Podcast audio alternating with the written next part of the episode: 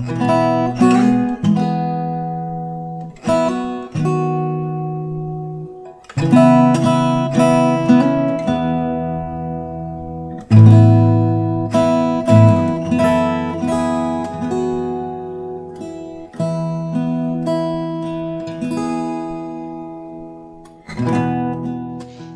adik-adik, gimana kabarnya nih? Kakak berharap kalian semua dalam keadaan baik ya. Kak Sena seneng banget bisa kembali hadir menyapa kalian dalam program Renungan Harian Audio Cerdas Berpikir, edisi kisah-kisah dan tokoh-tokoh dalam Alkitab.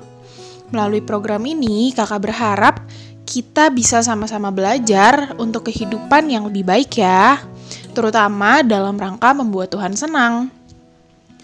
Belakangan ini kalian kan udah dengar kisah mengenai Elia dan janda di Sarfat.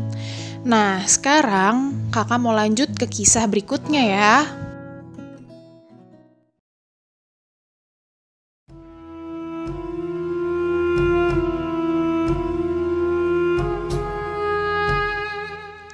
Elia pun akhirnya bertemu dengan Ahab. 1 Raja-Raja 18 ayat 17 sampai 19 mengisahkan gini.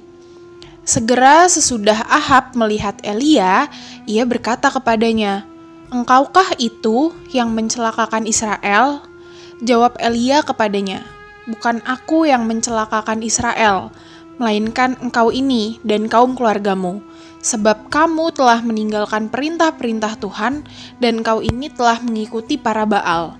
Sebab itu, suruhlah mengumpulkan seluruh Israel ke Gunung Karmel, juga nabi-nabi Baal yang 450 orang itu, dan nabi-nabi Asyera yang 400 itu, yang mendapat makan dari meja istana Isabel.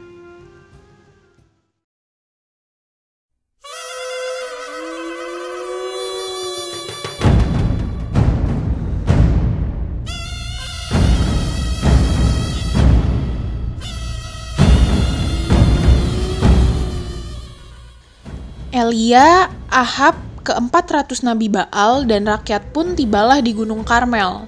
1 Raja-Raja 18 ayat 21 sampai 24 mengisahkan gini. Lalu Elia mendekati seluruh rakyat itu dan berkata, "Berapa lama lagi kamu berlaku timpang dan bercabang hati? Kalau Tuhan itu Allah, ikutilah Dia, dan kalau Baal, ikutilah Dia." Tetapi rakyat itu tidak menjawabnya sepatah kata pun. Lalu Elia berkata kepada rakyat itu, "Hanya aku seorang diri yang tinggal sebagai nabi Tuhan, padahal nabi-nabi Baal itu ada 450 orang banyaknya. Namun, baiklah diberikan kepada kami dua ekor lembu jantan.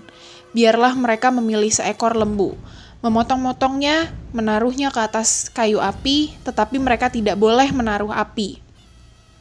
Aku pun akan mengolah lembu yang seekor lagi, meletakkannya ke atas kayu api, dan juga tidak akan menaruh api. Kemudian, biarlah kamu memanggil nama Allahmu, dan aku pun akan memanggil nama Tuhan. Maka Allah yang menjawab dengan api, dialah Allah. Seluruh rakyat menyahut katanya, Baiklah demikian.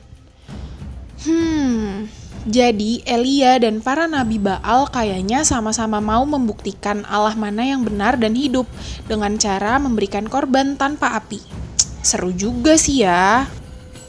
Yang mendapat giliran untuk mempersembahkan korban adalah pihak dari nabi-nabi Baal. Mereka mempersiapkan korban persembahan, mengolahnya, dan menaruhnya di atas mesbah tanpa api. Dari pagi sampai tengah hari, mereka berteriak-teriak memanggil Baal supaya dia menurunkan api untuk membakar korban tersebut. Dan ternyata, gak ada jawaban sama sekali. Mereka makin keras memanggil Baal, bahkan sampai menggores-gores diri dengan pedang dan tombak. Tetapi tetap aja gak ada jawaban. Tibalah giliran Elia yang mempersembahkan. Singkat cerita, dia pun menyusun 12 batu menurut jumlah suku Israel, menyusun kayu api dan menaruh korban persembahan di atasnya. Satu lagi nih, dia memerintahkan beberapa orang untuk menuangkan air ke atas korban persembahan tersebut. Dan disiramnya sampai tiga kali. Hmm, api aja mustahil muncul tanpa sebab untuk membakar korban tersebut. Pakai disiram air pula. Elia pun berdoa kepada Tuhan memohon supaya Tuhan menjawab dia. Dan apa yang terjadi selanjutnya?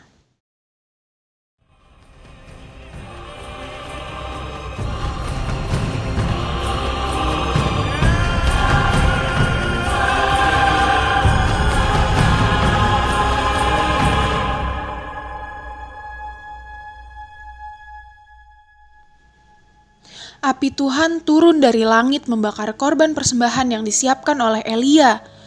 Melihat hal tersebut, seluruh rakyat sujud menyembah Tuhan, dan di hari itu juga, tidak lama setelah api Tuhan membakar korban persembahan yang disiapkan Elia, hujan turun.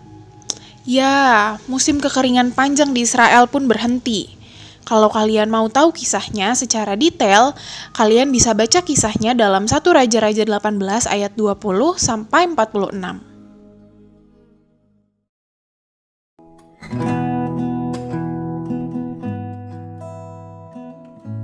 Adik-adik, kisah ini ditulis dalam Alkitab untuk menceritakan bahwa Allah yang disembah oleh Elia, yaitu Allah Abraham, Ishak, dan Yakub adalah Allah yang hidup.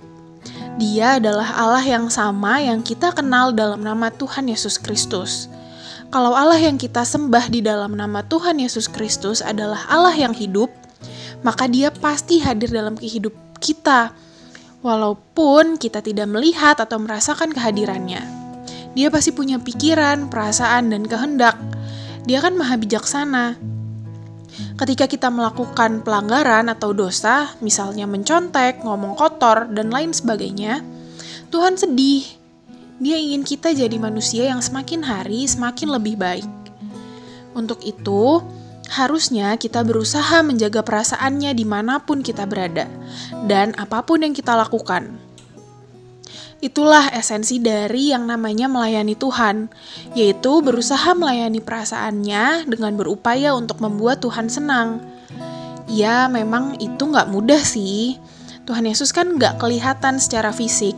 Kita nggak tahu apa yang menjadi ukuran atau patokan yang bisa kita lakukan supaya membuat Tuhan senang. Tapi kalau kita berusaha dengan sungguh-sungguh, pasti Tuhan melalui Roh Kudus kasih kita kekuatan dan petunjuk agar kita bisa melakukan hal yang tepat. Dia adalah Allah yang hidup kok. Dia pasti kasih tahu kita apa yang harus kita lakukan. Sekarang tinggal kitanya nih, mau berusaha mencari Tuhan atau enggak.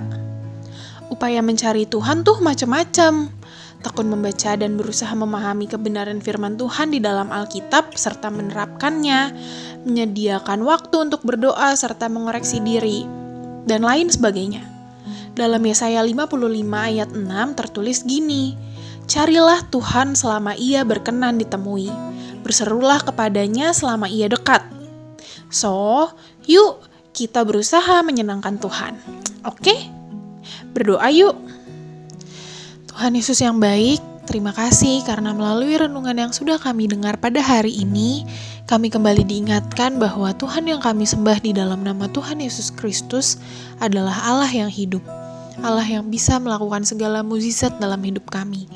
Terima kasih Tuhan karena Engkau senantiasa selalu berada dalam hidup kami, selalu setia berjalan bersama dengan kami, meskipun sering kali sikap kami mengecewakan Engkau.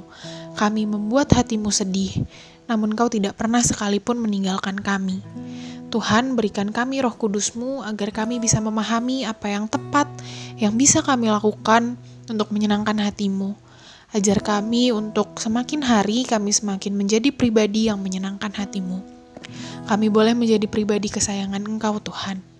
Dan biarlah Yesus seumur hidup kami hanya namamu saja yang dimuliakan.